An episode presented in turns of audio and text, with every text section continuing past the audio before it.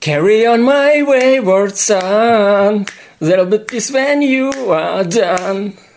Lay your weary head to rest. Don't cry no more. Do do do do do do do do.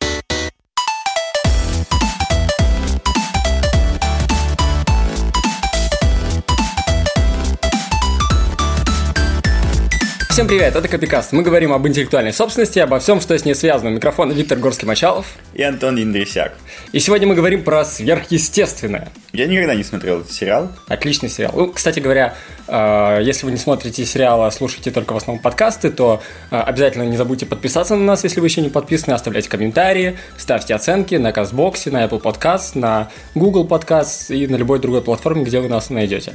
И ждите выхода следующих серий, как вы это делаете с сериалами. Да. В принципе, можно подождать выхода целого сезона и послушать за раз. Я знаю, что есть люди, которые не смотрят сериалы, потому что не могут ждать. И такие, блин, этот сериал еще не закончился, ну тогда я не буду его смотреть. Но я перестал смотреть сверхъестественное в свое время, мой, мой, мой первый сериал. Потому что после пятого сезона ушел Эрик Крипке, который, собственно, весь этот проект придумал. Как же Зена Королева воинов? Зачарованные. Ну, да, Синбад, Геракл. Зачарованные. Это, вот, и, давай не поднимать тему зачарованных, потому что, потому что тут можно вскрыть очень многие вещи из моего детства, которые не стоит рассказывать.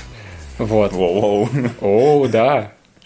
Я надеюсь, так не анонсируешь подкаст про психологию. Ну, ладно. Ну, в, в общем, вот. Э, Сверхъестественный, на самом деле, клевый сериал был. Но после пятого сезона он стал очень так себе, потому что там ушел, собственно, шоураннер э, Эрик Крипке. Но, кстати говоря, Эрик Крипке недавно сделал э, новый сериал «Пацаны», знаешь? Да. The Boys. А, Да. с- смотрел? Нет, но слышал отзывы, все говорят, что очень круто. Я в восторге. То есть я не люблю начинать смотреть новые сериалы, но я это посмотрел, и мне очень понравилось. Вот, как бы, да, мы сегодня решим говорить о сверхъестественном, но не о сериале, а вообще про сверхъестественное. И просто мне недавно пришла в голову мысль, вот если ты обнаружил на своем кукурузном поле круги, круги, круги на полях, вот э, у кого авторские права на это произведение? Как ты думаешь? Очевидно, у того, чьим творческим трудом эти круги на кукурузных полях были созданы. Вопрос только в том, что бытует мнение, что круги на полях рисуют некое сверхъестественное существо или существо с другой планеты, пришелец, да, инопланетный. И мы не понимаем, насколько он субъект или не субъект права, э, насколько он субъект права в конкретной стране и так далее, и так далее. То есть э, большое количество вопросов, и непонятно, можно ли защищать эти круги авторским правом, и кто должен быть бенефициаром этого права. И мы покопались в судебной практике. Или знаешь, например, случай, когда ты находишь на стене какую-нибудь кровавую надпись, и которую оставил дух, э, но все-таки это А произведение. потом иногда. выясняется, что это Джинни Уизли, да? Да, да, это Джинни Уизли. ну вот, собственно, Джинни Уизли, скорее всего, и правообладатель. Но с другой стороны, Джинни Уизли вселился... Появился Волан-де-Морт. Да. Хм. Вопрос. И на самом деле мы покопались э, в судебной практике. В российской практике мы ничего не нашли, но мы нашли несколько, точнее, два очень э, веселых дела. Это очень старые дела. Одно из них датировано 1926 годом, то есть ему уже почти 100 лет. А второе 1941 года. Первое решение вынесено в Великобритании, а второе, соответственно, в Соединенных Штатах. И поэтому оба из них являются своего рода прецедентами. И а, на этих делах в последующем и сейчас в том числе может строиться судебная практика в этих странах. Ну, рассказывай, что там произошло в Великобритании. Значит так, 1926 год. 20-е? Сэры- Да, 20-е, все веселятся, все веселятся по-разному. А у всех такие классные прикиды, как из э, Великого Гэтсби, только немножечко на британский манер. Рубашки, рубашки. И у бытует среди среднего и выше среднего класса такое, такое развлечение, как ходить на сверхъестественные сеансы общения с духами. У тебя такой скептический тон, как будто в это не веришь. Нет, почему я верю в это? Я просто не радуюсь, я рассказываю историю.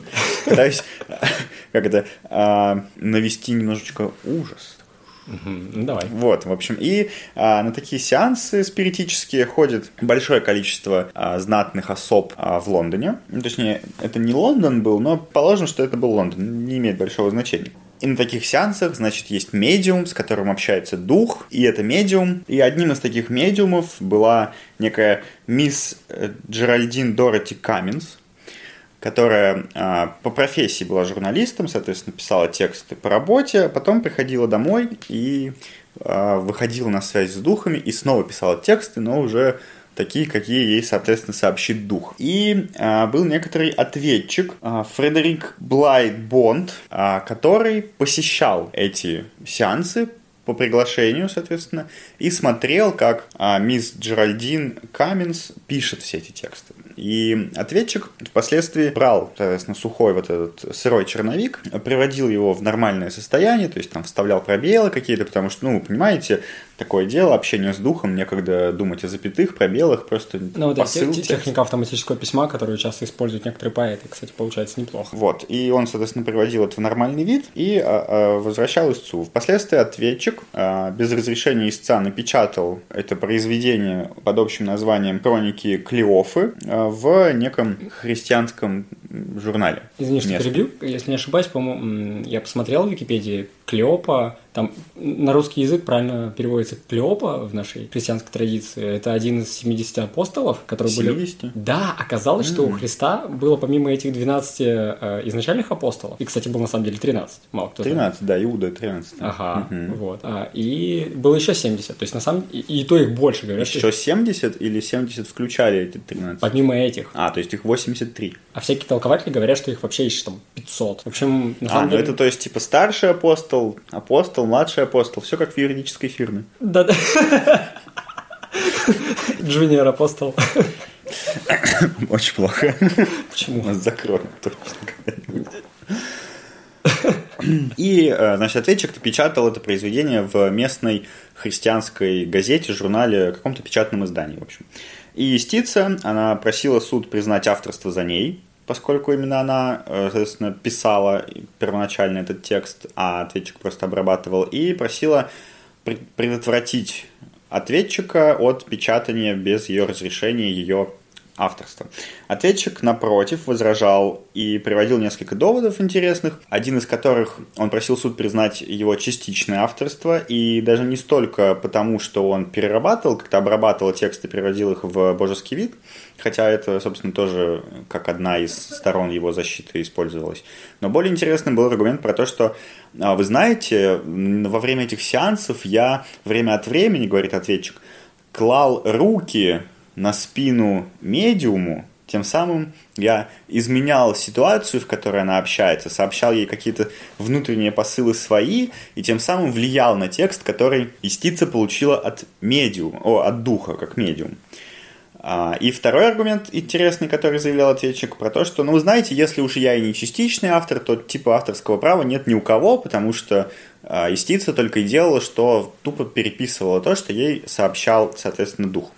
Ну, получается, у духа авторские права. То есть, да, он заявлял, что авторские права у духа. Суд, на самом деле, подошел к этому делу без огонька. И в некой такой христианской э, традиции, которая, естественно, была сильна в начале 20 века и более сильна, чем она есть э, сейчас в Англии и во всем мире, и, значит, э, суд постановил примерно следующее. Он не стал разбираться в том, кому на самом деле принадлежат авторские права, и сообщил, значит, в решении, что текст который, из-за которого возник весь спор, первоначально возник э, в голове, в мозгу медиума. И в таких условиях суд пишет, что он абсолютно уверен в том, что ответчик не мог никак повлиять на создаваемый текст, вне зависимости от того, клал он там куда-то руки, не клал, кричал, бегал, типа, неважно. А, и в дальнейшем суд, а- опровергая аргумент ответчика о том, что а, авторского права нет ни у кого, пишет примерно следующее. Ну да, вот ответчик, я сейчас цитирую, как будто суд, а, сообщает нам, что авторское право принадлежит какой-то субстанции и впервые возникло где-то там далеко-далеко у духа, поэтому здесь на Земле оно охраняться не может. Но на самом деле ответчик просит меня сделать вывод о том, что авторское право возникло где-то по ту сторону реки под названием «Жизнь», а я, как человек земной, оценивая, оценивая все с точки зрения обычного христианина и не вторгаясь в компетенцию тех, кого мы все не можем познать, пишет нам суд, с этой точки зрения я не могу сказать, что авторские права возникают у кого-то там. То есть здесь, на Земле, автором является истец. Примерно так пишет а, суд. И поэтому признает авторское право за истцом, а, признает, соответственно, что авторские права были нарушены, поскольку ответчик без согласия автора напечатал произведение хроники Клеопы, и То есть, подожди, получается... признает, что истец был прав и, и присуждает победу, что называется, истцу. Вот примерно такой кейс веселый. Э, Бывает в юриспруденции, особенно в интеллектуальной собственности, это всем тем, кто думает, что юриспруденция это скучно, вот разбирают и такие дела. Слушай, подожди, получается, суд признал, мы понимаем, суд признает, что у медиума есть авторское право на тот текст, который ему продиктован, как говорит медиум, духом, угу. но при этом мы видим, что суд... Мне, мне вот этот пассаж, который ты сейчас сказал, что э, суд говорит, что ну, я не буду разбираться, какие там права у духов и у персонажей из потустороннего мира – я просто скажу, что авторские права точно есть у медиума. Ну, он обоснованно это делает, поскольку, видишь, он говорит, я человек простой, и решать вопросы потусторонние, какие-то каких-то сущностей, с которыми мы не можем напрямую, а, которые отсутствуют в нашей обычной жизни физически, а, суд считает себя некомпетентным решать эти вопросы. То есть здесь очевидная отсылка к Богу или типа того, что типа только он может решать, а я не могу, у меня только семейная власть.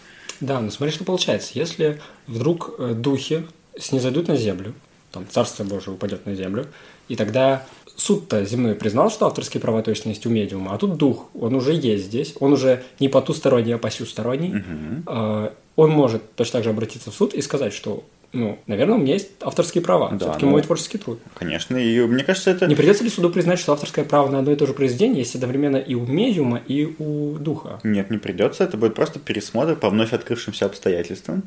Поскольку на момент вынесения решения суд не мог принимать решение, оценивать как-то наличие авторских прав у сущности, с которой он не может взаимодействовать, которая а, не присуща в правовой сфере, в которой суд властвует, а потом выяснится, что нет, вот теперь он присутствует, и давайте-ка мы все-таки авторские права у медиума отберем, потому что теперь мы знаем, кому на самом деле они принадлежат, и вот этого субъекта вознаградим, скажем, что это его на самом деле права. Отлично.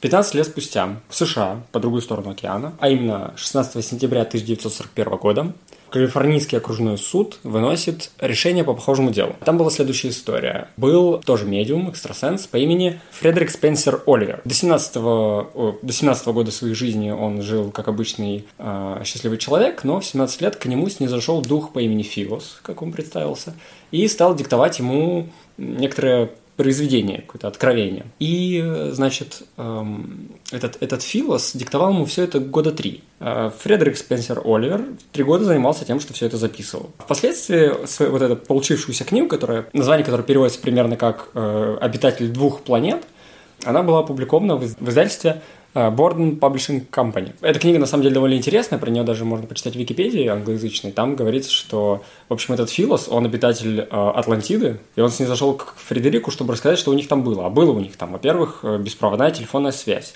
телевидение, отсутствовала гравитация. В общем, очень классное место, про которое Фредерик всем рассказывает. Издательство опубликовало эту книгу и через какое-то время стало предъявлять иск к другому издательству, которое тоже эту книгу опубликовала, э, мол, нарушается авторское право. Э, оно предъявляло претензии э, к этому издательству, а издательство в ответ обратилось в суд и попросило признать, что никакого авторского права вообще-то нету у Фредерика Спенсера Оливера, потому что он же сам все время говорил, что он не автор, и он-то подчеркивал в своей книге, и мы видим на протяжении всей книги, что он все время утверждает, что вот это, это все написано от имени духа, и вот что вот только дух, а я только проводник, и сам я ничего не придумывал. Суд э, в своем решении, выслушав доводы обеих сторон, процитировал в больших объемах э, это произведение, довольно занимательное, э, и пришел к выводу, что да, действительно, э, этот Спенсер Оливер э, на полном серьезе утверждал, что он вообще никакой не автор, что автор это Филос. И далее суд делает, на мой взгляд, очень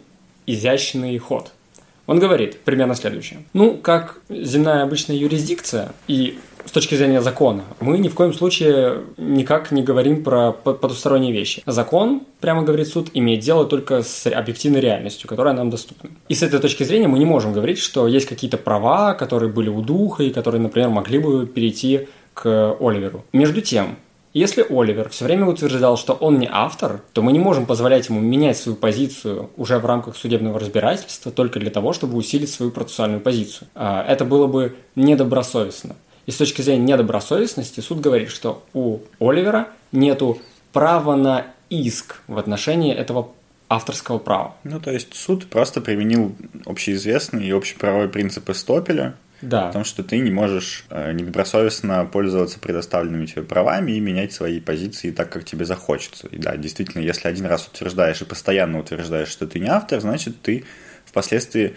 лишаешься авторской правовой защиты. Но при этом э, самого по себе права, возможно, и не лишаешься, хотя суд ничего по этому поводу и не сказал.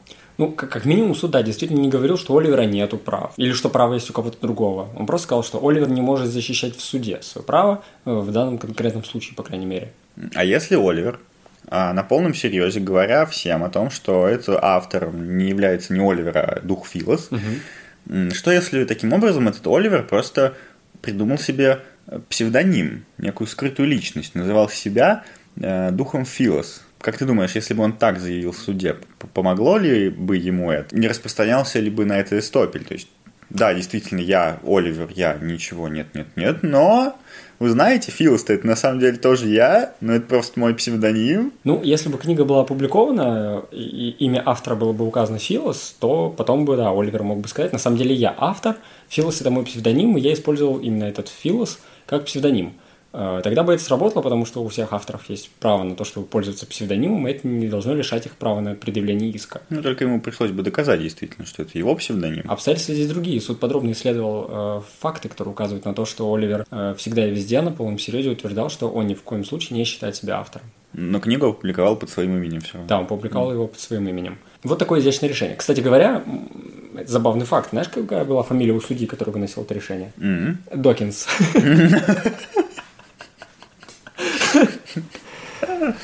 Ну вот, по-моему, забавный факт. Поэтому он и абстрагировался. Да, вот. И на самом деле это разные решения отчасти. Но мы можем Вынесенные сказать... в разных юрисдикциях, но они в целом похожи. Похожи, но не разные. Мы можем сказать, сделать точный вывод, что суды отказываются хоть как-то рассуждать о, вещах потусторонних. Ну, это на самом деле, наверное, правильно, а, поскольку у суда ограниченная юрисдикция, ограниченная компетенция. Он не может решать вопросы, которые не относятся непосредственно к праву, которое, соответственно, необходимо разрешить и применить. Но, с другой стороны, мы же видим, что духи или какие-то потусторонние сущности, обитая где-то там по ту сторону, могут оказывать влияние и создавать факты, и создавать э, вещи, какие-то объекты, которые возникают в нашем мире, они охраняются в нашем мире. То есть, что в этом-то случае происходит? А, имеем ли мы место с произведением, которое является изначально перешедшим общественное достояние, например, как не имеющее автора, или или что? Или как мы здесь должны действовать с принципом а, публикации, потому что у публикатора тоже должны возникнуть некоторые свои права. В этом случае нельзя ли говорить о том, что публикатор получает авторское право по праву публикатора, поскольку именно он первым нашел это произведение, опубликовал, э, ранее неизвестное, написанное не им. То есть здесь можно представить большое количество разных концепций, и было бы интересно разобраться, какая из них более применима к обстоятельствам и к произведениям, написанным духами. Да, или вот с другой стороны. Безусловно, эти решения кажутся нам весьма адекватными такими. Судьи показывают свою, по крайней мере, нерелигиозность в работе, то есть они очень строго относятся к вопросам реальности. Э, между тем, вот эта вот э, позиция судов, что э, это что-то несуществующее, нереальное, поэтому я не буду говорить о правах этого вымышленного субъекта. Да? На самом деле тут можно легко скажем так, прикопаться. Юридические лица тоже вымышленные существа. Я бы сказал, это не, ну смотри, фантастические существа. Юридические лица. Фантастические твари. Они не вымышленные. Я, я бы они... переименовал главу ВПК, который касается юридических лиц. Фантастические Они же не вымышленные, это просто фикция. То есть мы понимаем, что их не существует на самом деле, но мы распространяем на них какие-то права. А, а с духами... Фантастические твари. А с духами мы себя ведем по-другому. Мы говорим, что да, может, они и существуют, но они типа не в нашей юрисдикции. То есть это ровно обратная история юридическим лицам. Так мы же можем говорить, что хорошо, духов не существует. Как юридических лиц. Мы же признаем, что юридические лица – это фикция. Мы вот прямо это признаем. Мы говорим, ну, что это вымышленная история. Действительно. Но про духов мы не можем так сказать. Мы, можем. Мы не можем определить можем. их сущность. Мы не способны в познании. Мы можем точно сказать, что это что-то вымышленное с точки зрения современных э, парадигм научных, э, невзирая на то, что там, например, через сто лет парадигмы могут измениться, и можно сказать, что ну, ну не научно будет говорить, что духов нет. Но сегодня мы должны, с точки зрения современной Почему парадигмы... Почему мы должны вправе руководствоваться именно научным познанием? Почему мы должны... Потому что а, юриспруденция – это наука. Почему мы должны ущемлять, ущемлять в правах и, соответственно, в каких-то возможностях юридических, во-первых, лиц, которые верят в духов, угу а любая дискриминация, основанная на любом религиозном э, критерии, она запрещена, как ты знаешь. И во-вторых, мы ограничиваем в правах самих духов. от того, что мы не способны познать духа, это не значит, что у него нет прав, и мы не Вот. должны его защищать. Ты же правильно говоришь, несмотря на то, что кого-то, даже если мы не уверены, что кто-то существует, это не значит, что мы должны лишать его прав. Мы совершенно не уверены, что юридические лица существуют. Да Но это не мешает нам их признавать. лицам. Потому что их тоже не существует, но мы их признаем как прав- прав- правосубъектных лиц. То есть также духов мы можем признавать как абсолютно реально несуществующих существ, но у которых есть правосубъектность. Знаешь, как в Индии, например, там э, правосубъектность есть у рек. У рек. У, у них есть Инда и Ганга? Э, Не уверен. Но, в общем, э, у них есть представители, которые приходят в суд и от их имени выступают в суде. Это может показаться нам странным, но это с точки зрения культурного кода.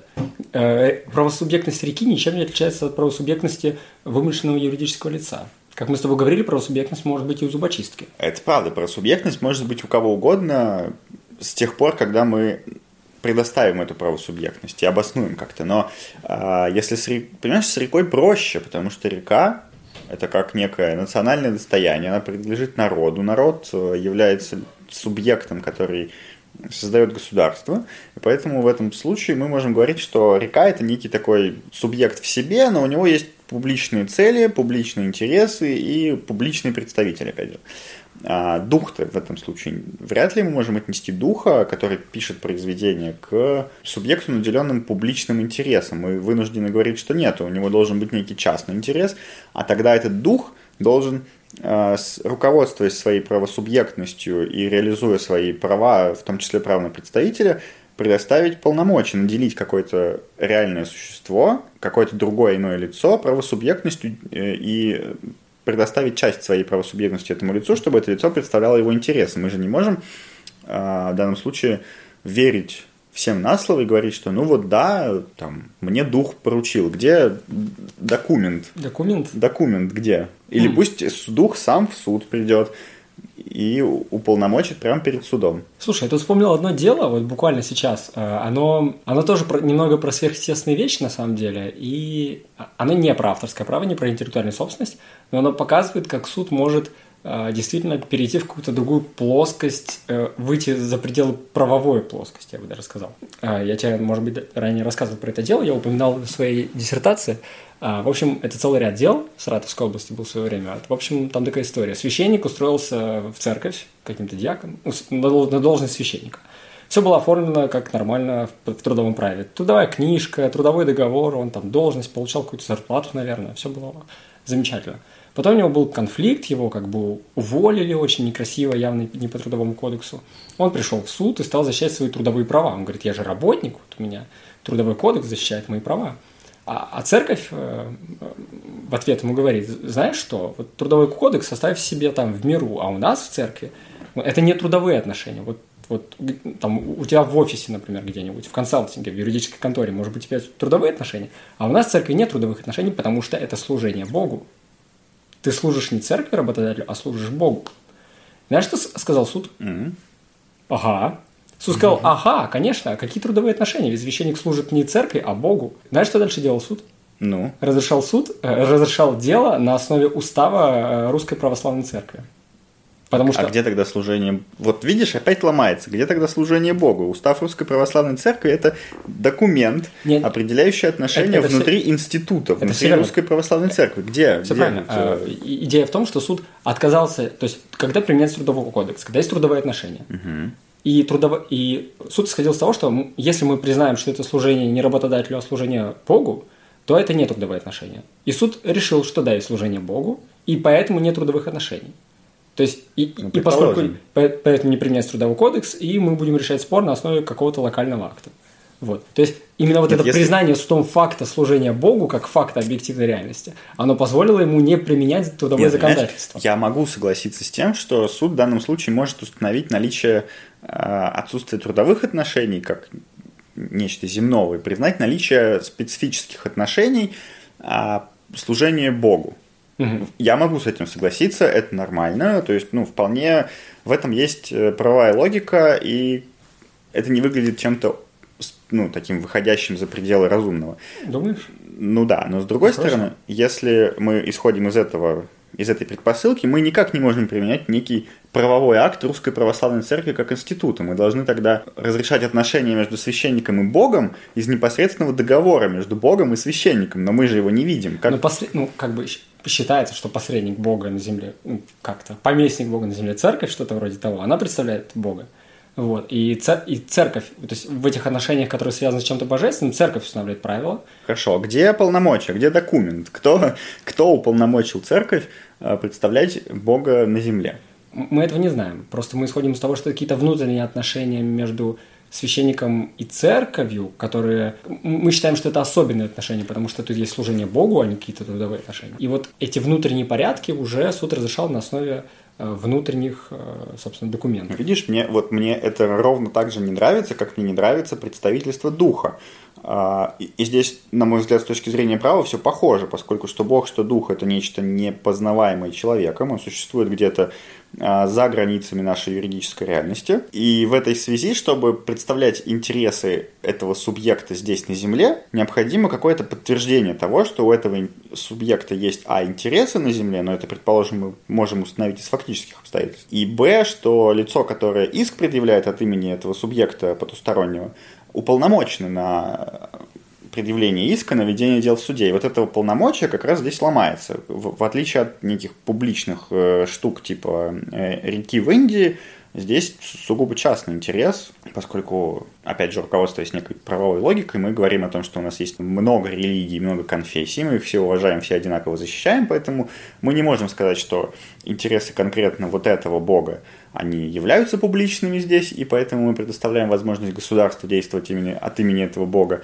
а интересы вот этого бога публичными не являются. И поскольку ни одна из религий не является доминирующей, мы не можем, в принципе, говорить о наличии публичного интереса в представлении интересов какой-то конкретного бога. В отличие от каких-нибудь, например, других стран, которые являются, ну, либо полностью. Ну, например, Италия, где в Конституции прямо указано, что это там, что там католическая религия да, является или, частью государственного строя. Или от стран э, мусульманского права, где, в принципе, правовая система завязана на, э, на религии и на, соответственно, боге. Здесь, в России, мы так думать не можем, и поэтому мы не можем считать, что у духа, Бога, у любого другого потустороннего субъекта, у любого инопланетянина, кстати, потому что, в принципе, он тоже отсутствует за границами нашей юридической действительности, которая ограничивается Землей и ближним космосом, так скажем. Ну, здесь, наверное, мы не можем установить особенности межпланетного частного права. Ну, самое время начинать разрабатывать межпланетное частное право, пока а, еще мы вольны делать это в одиночестве. Мы можем установить свои правила игры, потом, когда к нам приедут инопланетяне, скажут, блин, привет, ребята, у нас тут есть кодекс, мы им скажем, ну, нет, давайте мы с вами вступим в межпланетную организацию, подпишем парочку конвенций, и у нас будут нормально оформленные юридические отношения. И вот до тех пор, пока это не происходит ни с инопланетянами, ни с духами, ни с потусторонними сущностями, мы вряд ли можем а, вводить их в нашу юридическую действительность, несмотря на то, что они оказывают непосредственное воздействие на нее и даже способны создавать какие-то объекты. И поэтому мы должны говорить, что авторство на этот объект принадлежит человеку. Мы вполне можем обосновать это тем, не тем, что он создал этот объект, а тем, что он его впервые обнаружил как публикатор и говорить ему, что у него авторские права, а, это фикция, и мы лишь награждаем его за то, что он обнаружил это право, а не создал, это в порядке вещей, но при этом все равно у нас должен быть какой-то конкретный автор, который присутствует в пределах досягаемости юридической руки. Смотрел сериал «Чудотворцы»? Смотрел. Первый сезон, второй нет. Второй обязательно посмотри, но кто не знает, в первом сезоне Стив Бушейми играет бога, который решил уничтожить Землю, и он выглядит вполне э, неплохим участником гражданского оборота, особенно когда он э, оборота, особенно когда он у своих родителей... Да, да, деньги э, выпрашивает на финансирование. Инвестиции. Инвестиции в землю. Вот мой проект. Земля так себе стартап, конечно. А, всем спасибо, что послушали этот подкаст. Подписывайтесь, э, ставьте оценки, оставляйте комментарии, мы на все ответим. Всем пока. Всем пока.